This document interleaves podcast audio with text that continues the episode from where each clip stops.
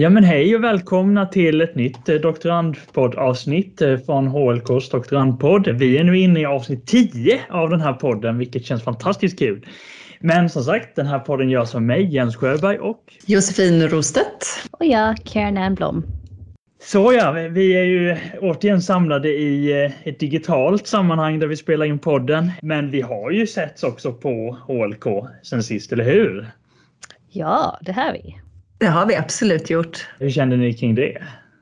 Det var lite annorlunda att se så många personer på plats, men jag tyckte det var ganska skönt att få prata med människor. Och... Ja, för vi har ju faktiskt haft eh, arbetsplatsmöte kan man väl säga, där vi träffats allihopa och, och um, hittat på lite, dels fått jättefina, jättefina föreläsningar och uh, diskussioner och sen har vi också, i alla fall på min avdelning så har vi en liten samkväm efteråt så att det var samkväm, det lät ju lite gammaldags men vi var väl ute och vi var på chokladfabriken kan sägas och fikade och hade chokladprovning. Wow, så det var kul. Ja.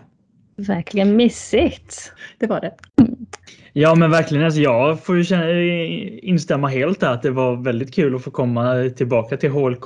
Som att det var ett tag sedan jag var där sist så kändes det väldigt kul. Men det kändes också lite konstigt på ett sätt att träffa alla kollegor och helt plötsligt att vi skulle vara i ett rum också. Det var hela den här grejen att pandemin har på något sätt färgat av sig och, skapat i alla fall hos mig en lite så, jaha kan vi vara så här många i rummet, är det okej? Okay? Men det var jättekul att få se alla och eh, nu hade inte jag lyxen, avdelningen jag tillhör, att vi, vi lämnade inte HLK under vår APT utan vi höll oss på HLK. Men vi fick fika så det var himla gott och trevligt.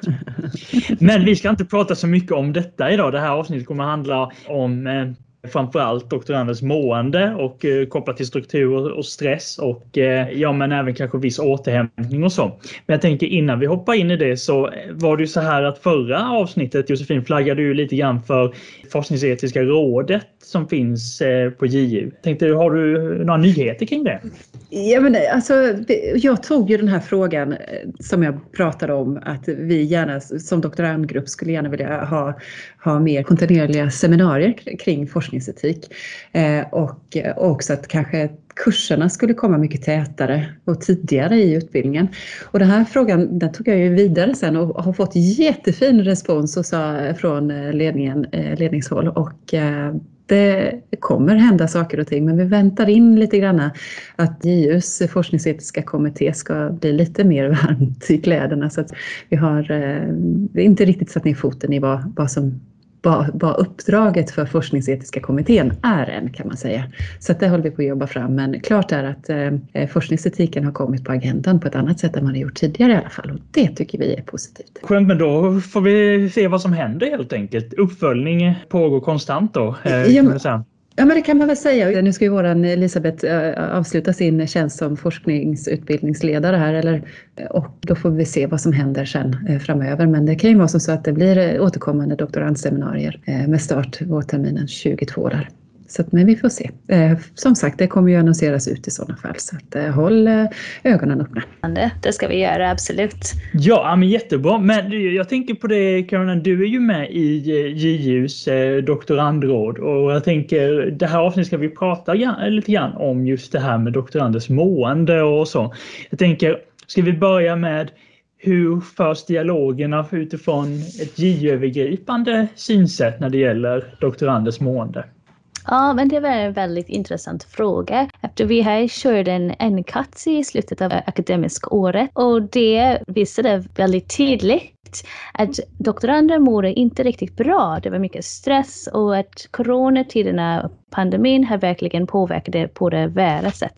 Det har varit sämre som det har varit innan. Det är en intressant sätt att se det på doktorandtjänsten, att det har varit en väldigt ensam tjänst från början och speciellt i en mindre lärosätt som EU, det kan vara verkligen inte så många som sitter ihop och börjar ihop. Så att pandemin har gjort det sämre har varit, det har varit någonting som ledarskap och doktorandrådet och doktorandorganisationer på varje skola har tagit på allvar. Ja, men jättespännande det du säger och eh, nu kastade jag ju över den här bollen till dig eh, lite grann i och med att du är med då i eh, JUs eh, övergripande doktorandråd och eh, för, do, för den eh, som lyssnar här nu så finns det mer information på JUs hemsida kring eh, det här rådet. Om man är nyfiken mer på vad ni jobbar med utöver de här frågorna. Om man då tittar på till exempel doktorandens, eh, du nämnde det Karolina, doktorandens utsatthet till exempel just att man är ganska ensam i och att pandemin har börjat på detta. Ja men hur förs, eh, om vi tänker på HLK då, hur, för, hur förs dialogerna där? Har ni tänkt någonting? Hur, hur, om vi tänker, hur var det för er när hela pandemin började? För jag kan säga att det var stor skillnad. Jag gick från att komma på plats varje dag och ha en, ett rum som jag satte in och kollegor som jag träffade i korridoren. Och, och det var en väldigt tydligt början av dagen och slutet av dagen när jag gick hem. Men sen när pandemin började, jag satt hemma hela tiden. Och den blev liksom en blandning av dagarna och arbetstid och vanligt dagarna. Så jag, jag har väldigt svårt att stänga av. Det var verkligen en utmaning för mig. Men hur var det för dig Josefin? Ja, jag, tänker, jag tänker lite grann på när jag började nu då. Jag har inte, du var ju igång före mig Karin så att min doktorandtjänst påbörjades ju faktiskt i samband med att eh, det blev en nedstängning. Så att jag vet att jag var väldigt tidigt på ditt planeringsseminarium Jens och det var väl kanske en av de, de första och kanske sista eh, aktiviteterna som skedde innan pandemins eh, nedstäng, innan vi stängde ned för pandemin då. Eh, och sen har det ju varit grymt ensamt egentligen. Man har gått och tänkt och funderat och varit på sin egen kammare och kanske sökt kontakt på ett helt annat sätt än vad man hade gjort annars.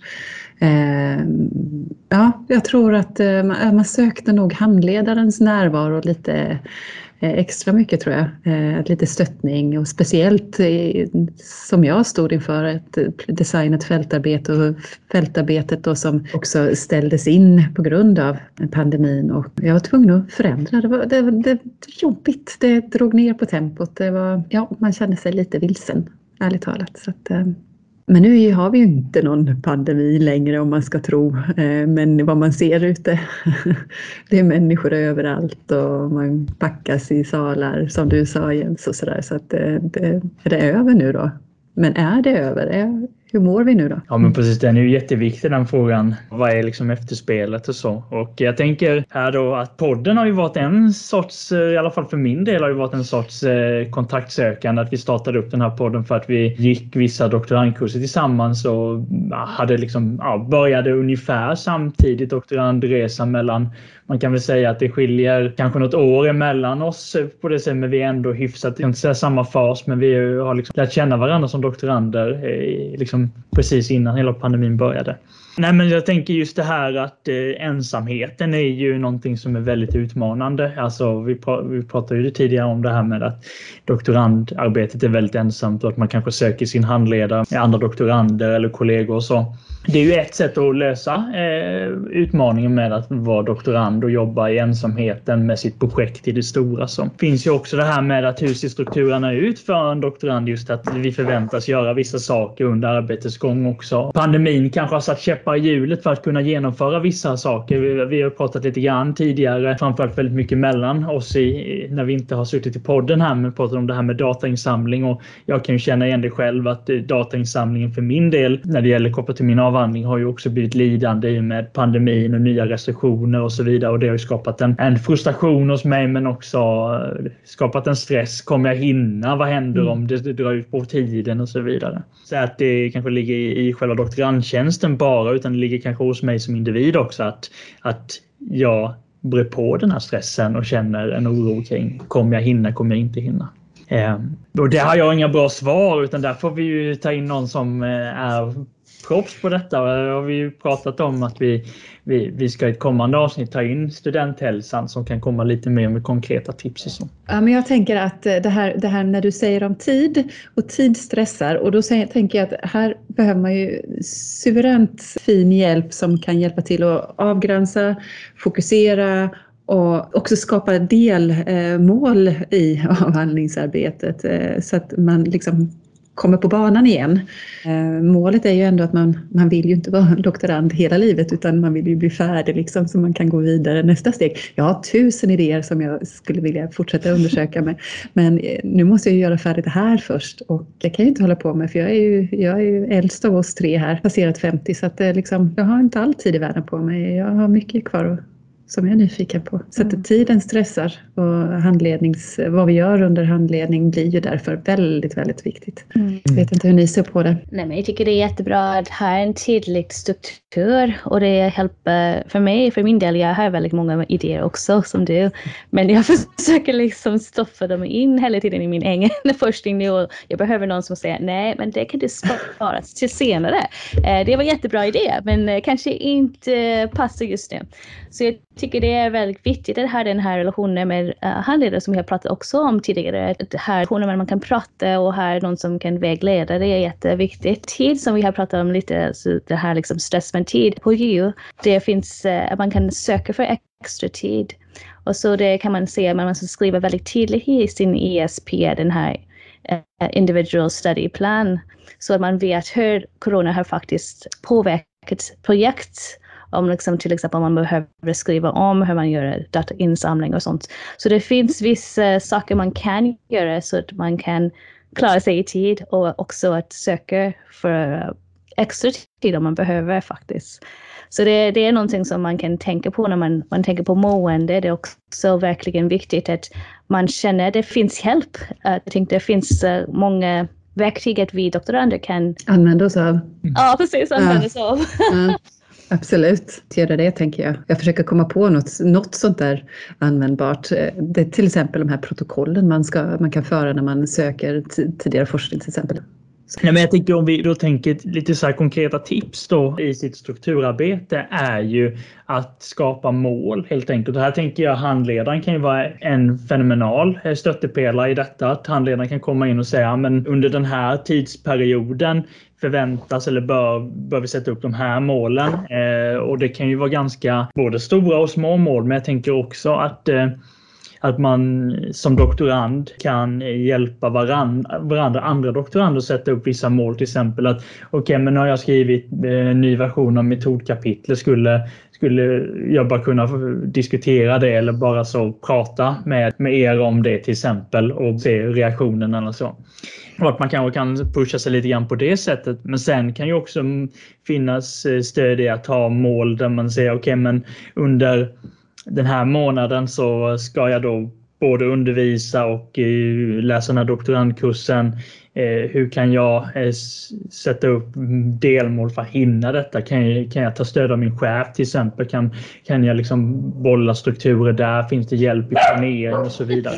Och som du är inne på Josefin, det finns ju många delar man kan göra där, tänker jag. Sen är vi ju alla olika och, och livet ter sig olika. Att ibland kan ju vissa större mål vara svårt att uppfylla för att det händer så mycket kanske under en period i doktorandens liv. Så att jag skulle vilja säga det och där har jag mycket att lära men att sätta realistiska mål är ju någonting som, eh, som kan vara viktigt i en, både som doktorand men också som människa helt enkelt. Att hitta det mer realistiska mål helt enkelt. Mm. Inte skriva upp på kanske en post-it-lapp, gör klart avhandlingen för att den är kanske då, den kanske är då i flera år helt enkelt. Ja, men ni fattar vad men man kan få bryta ner det lite grann och kanske tänka okej okay, men i, idag ska jag eh, gå igenom den här delen av min avhandling till exempel, att det handlar om metodkapitlet eller så. Ja, men vi lär oss ju hela tiden och det är också någonting som vi pratade om just att vi ska ju liksom skolas in i ett eh, yrke men det är ju också som forskare så är det ju också en livsstil så att det handlar ju om det här att var går gränserna? Ni var inne lite grann på det tidigare när vi pratade om övergången till pandemin där. Eh, hur ser ni, när, hur bryter ni för dagen? Bryter ni för dagen och så vidare? Det är ju inte helt lätt att släppa jobbet. Det är ju liksom som ett, ett ständigt eh, gummiband som har olika grader av eh, tänjbarhet. Eh, fritidsintressen pockar ju på och eh, det gör ju att man är tvungen att tänja på det där men när man väl kommer till det där fritidsintresset så tenderar ju eh, jobbet vara där så att man liksom eh, får distans till det och man kommer på idéer. Alltså det är ju ständigt närvarande på något sätt och, och sen när man kommer tillbaka från fritidsintresset så eh, tenderar man ju också att vara tillbaka i, framför datorn kanske och skriva ner de där idéerna så att eh, tid för återhämtning, jag vet inte. Det är svårt. Hur, ser, hur gör ni? Hur, tänk, hur tänker ni? Nej, men jag håller med. Det är jättesvårt det här med återhämtning eh, i och med att jag också sitter och jobbar väldigt mycket hemifrån eh, och har gjort det under en längre period. Så så har ju jobb och privatliv gått ganska mycket ihop stundtals. Så att det är svårt att hitta de här brytpunkterna och, och att kontoret eller arbetsplatsen då i mitt hem är ju ännu, den finns ju där helt enkelt. Även om jag försöker möblera om och hitta eh, sätt att liksom dölja arbetsplatsen så är det väldigt så, ja men laptopen finns alltid där det är lätt att plocka upp. Och, ja, men jag ska bara kolla en sak privat och sen är plötsligt så ser jag att oj, jag glömde stänga ner den här artikeln och så börjar liksom tankar födas och så. så det, det är en jättesvår utmaning, men jag tänker att eh, för min egna del att jag behöver bli bättre på att liksom bryta för att annars kommer, kommer jag nog under. Eh, om man säger det så i det långa loppet för att som doktorand, som du är inne på Josefin, är att det kommer hela tiden nya tankar och, och det finns där i, i bakhuvudet hela tiden. Så att eh, jag har inget konkret att säga så här, så här, så här gör jag för att det är mer så, så här borde jag göra istället. Utan jag tänker att det viktigaste för min del är ju att, eh, att bryta för pauser helt enkelt. Att kanske att man ska tillåtas ta de här pauserna. Och det är någonting jag konstant eh, eh, jobbar med att hitta de här. Men gå ut med hunden, att eh, kanske springa iväg eh, en vända och så. Att man tar de här passen och tillåts att det är okej okay, helt enkelt. Och mm. kanske inte stirra sig blind på att, allting, att det alltid måste vara åtta timmars arbetstid utan att det kanske kanske kan vara okej okay att det blev 6,5 timmars arbetstid den här dagen för att pauser så ingår även i arbetstiden. Mm. Ja, vad säger du Karin? Nej, men jag, jag håller med båda Jag tycker det är väldigt svårt att skilja mig från jobbet. Och det, även om jag inte har dottern framför mig eller är ut med barnen och skjutsar hit och dit.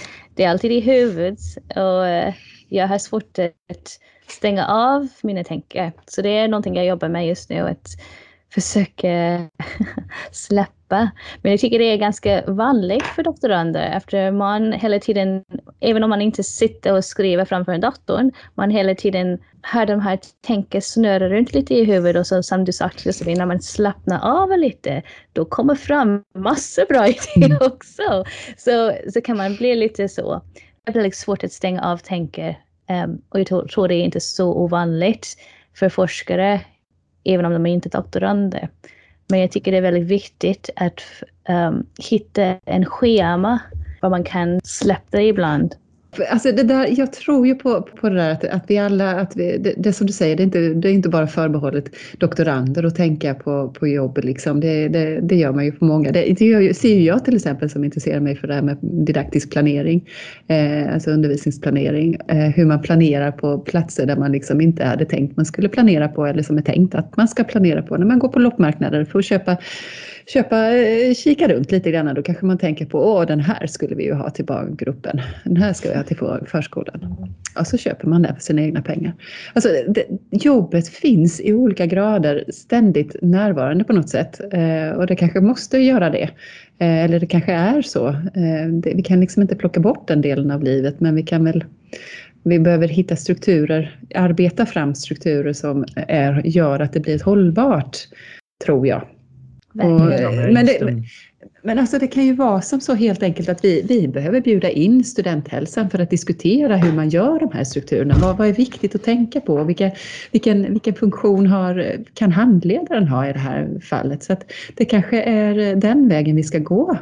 Det är jättebra. Mycket klokt. Ja, men instämmer verkligen Josefin. Jag tycker du sätter fingret på någonting här. att det här, vi kan sitta här och spekulera och, och reflektera kring vår egen, men om vi ska mer, komma lite mer till en mer allmän syn på detta och vad finns det för steg och mer konkreta saker så Ja, det ska vi göra. Så ni som lyssnar här, vi kommer helt enkelt bjuda in studenthälsan och även eh, för dig som är doktorand, prata med din handledare också. Eh, se till att göra det. Alltså, för att handledaren är ju den som ska, eller handledarna, om man har flera då, är ju den eller de som ska hjälpa en helt enkelt också att kunna bli en framtida forskare och där är livet viktigt också, alltså hälsan. Om man, om man inte har hälsan med sig så är det svårt att kanske uppnå någonting och det spelar egentligen inte roll vilket yrke det är helt enkelt utan fallerar hälsan så är det svårt att eh, lyckas med någonting. Mm, absolut.